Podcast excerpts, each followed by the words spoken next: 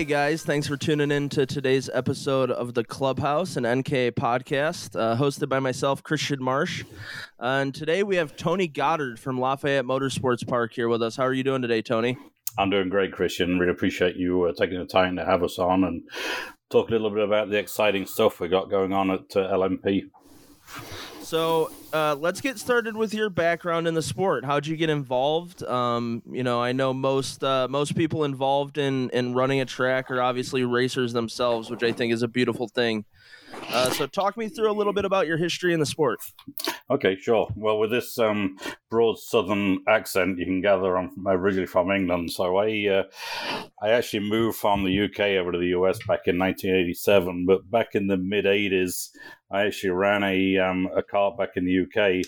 It was a uh, 125 P&R piston and reed class shifter. Uh, back in those days, you still had a clutch down on the floor as well, so it was kind of interesting back in those days. But um, I've always been a big motor racing fan, as a lot of us are over in Europe and the UK in particular. I mean, the area I grew up in you know, we had Silverstone, Donington Park, you know, Snetterton, a lot of the old English tracks, you know, Brands Hatch, all real close to us. They're all there in the Midlands, as are a lot of the, the F1 team. So I've always had a passion for racing, and, and I don't think there's any better form and raw form of racing than uh, than in karting.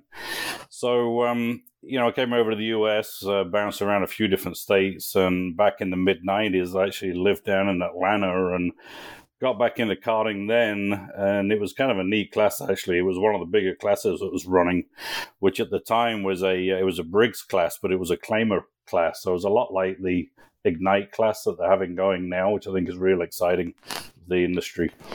But it was, um, you know, everyone ran the same motor. You couldn't make any modifications. And if you were blowing by me in a race, at the end of it, I could say, hey, here's my 50 bucks. I want his motor. And so there was no incentive to do anything to the motor. So it kept it real pure. And it was really about you know, your ability more than how much you could afford to put into the into the package. So that was sort of how I um, you know, got back into karting and kind of took a break uh, away from it after I moved away from Atlanta. But um, I, I, was pretty fortunate. I, I, did a management buyout of a business in Buffalo with my partner back in 2004, and and we sold that about four years ago. And I had to stay on for four years as part of the um, the transition. So I was looking at retiring. I'm now 55. I'm going to be retiring just in a couple of days' time, actually, at the end of the month. So uh, really excited. Oh, good for you! That. Congratulations. Yeah, yeah, thank you. But you know, being 55, I was still kind of young, so I knew this was coming up, and I wanted something that was going to keep me uh, occupied and something that I had a passion for and there was fun. So the well, at the time, the Cherry Valley Motorsports Park um, came up for sale, and it's about ten minutes away from my house. So I'm real fortunate that there was an existing track and so close to where I live. So we, um, you know, we worked a deal on acquiring um, Cherry Valley Motorsports Park in Lafayette, and it was in need of a lot of work. You know, it was the track was in pretty bad shape. Uh, it hadn't been resurfaced in many, many years, but it had a good you know, fundamental backbone, a lot like the business side in Buffalo. It was a good business. It just needed some fresh ideas and some infusion of cash and some new ideas to take it to uh, to bigger and better places. And and that's what I think we've done with with uh, well, now we renamed it Lafayette Motorsports Park, and it's um it's been a real exciting journey, you know, over the last couple of years. So, talk to me a little bit about the program you guys have at Lafayette. Do you guys have a club series? Uh, you guys open daily for practice? What types of classes you run? Things like that. Right. So when when I took over the track, we bought it in April of 2017. So our, our first schedule sort of started in May of that year. We inherited the schedule, which was almost weekly, which frankly was too much, uh, you know, to try and get club level guys out every single week. Much as we love the sport, you know, a lot of us have got family commitments and other things going on. So we we took over that schedule and we lived with it for the year. But um, the next year in in 2018, we set up a new 11 race Lafayette Motorsports Park LMP Championship Series, and we're primarily a two cycle track. So we we go all the way from kid cars, you know, cadets Uh, we have a huge Yamaha KT 100 class still, both in junior Okay. and senior cannon pipe. Probably one of the biggest in the area. We um, it, it, it astonishes me just how many KTs we have run. Uh, we also have a large tag class um, that we do a mixed engine class, both for junior uh, and senior classes, and the um, the tag classes have been actually growing considerably as of all of our classes over the last couple of years. So, so we started our championship series. Um, and you know, the first year was a little haphazard when we got it because we, like I say, we inherited the schedule. Uh, things weren't run real tightly, and we were doing scoring manually. So in 2018, we put in a brand new MyLaps uh, scoring system, which well, which was like night and day, just made things so much easier. You know, you could really run it with one person in race control. And you know, I run the track primarily with my wife Tina and Matthew, our youngest son, who races. Um, and and I said to them, and, and you know, we've also got Stan. Stan's a guy that helps us down at the track. I think Stan was probably put the first shovel in the ground when the track was built back in the 1960s, but he's been around forever. But I, I said to those guys, look, we're going to run this as if we have 100 carts here every weekend. We got to start out, you know, in this new 2018 fresh season, organize, you know, we're going to have a good schedule. We're going to stick to the schedule, uh, you know, and because you know, we're getting people driving in from Rochester, Buffalo, downstate. You know, some of these guys have got two, three hours drive at the end of the race day. So we we really started getting a, a, a, good schedule to go in together. You could start. We started qualifying at noon every Sunday, and you could set your watch by that. We would have a drivers' meeting eleven forty five, get right into qualifying. So we really brought some structure around our, you know, our championship. Now you guys have some other projects you're working on this year. I know uh, myself and some other people have seen the ads for. I believe it's the Spartan Challenge, correct? It, yeah, it's actually the um, yeah, it's the Spartan series. It's Spartan Mid Atlantic Kart Championship uh, is the the name of the series. So this is a series that um, we're trying to set up together with new partnerships. Uh, you know, one of the big things I was into right since I bought the track was to try and grow the sport, and you can do that by working with other tracks and trying to develop the whole industry for all of our better good. You know, it's no good one track just trying to hog all the business. You know, we're all as an industry got to try and grow this sport and get it bigger for for the masses. So. The new uh, series, we're really excited about this, and, and I guess the nice thing with this year is it's a bit later in the in the year. So hopefully, we'll, you know, the current uh, issues are going to be well behind us by then. But it's a it's a four race series, um, open engine class. Um, that'll be starting out with Lafayette in August, August 1st and 2nd. The second race is at United Karting down in uh, Hanover, Maryland. That's August 28th and 29th. Then we move up on October 10th and 11th to OVRP in Cuddebackville, New York. And then our final race that we're really excited about is um, December 12th and 13th down at GoPro Motorplex. Um, so Oh, it's going to wow. be a four race series that, um, you know, we're excited about. Um, you know, we, we've all got the right um, the right idea to try and do this as a as a partnership. We're going to have common race director and common rules, uh, common tires. So we're, we're going to try and have some good structure around it. So when people go from track to track, they're going to get the same feel, you know, and it should be exciting for everyone. You know, we're trying to take it back to the raw racing and, um, you know, let's just, uh, you know, focus on, you know, the experience of racing and on some of the politics that surrounds, you know, some races these days. Well, and I I think you're 100% right, and I think that the sport is kind of gravitating towards programs like this. It seems. Uh, I know we've seen the success of programs like the Buckeye Karting Challenge in Ohio, um, the the Sunshine Championship, uh, which is one of Eric Jones's programs down in Florida. Um, and it seems like everyone I've talked to that's putting together a program like this kind of has the same idea. It's the, you know, let's take care of the racers, give them really good racing without all the politics and other BS that nobody wants to deal with, anyways. Um, what uh, what things do you think? I mean, obviously, you guys run the the open engine platform where you allow multiple manufacturers to compete in one category, um, which is something that there's a lot of room for discussion in uh, positives and negatives to everything in the sport. Obviously, what are some of the values that you guys have seen being able to implement that open engine platform?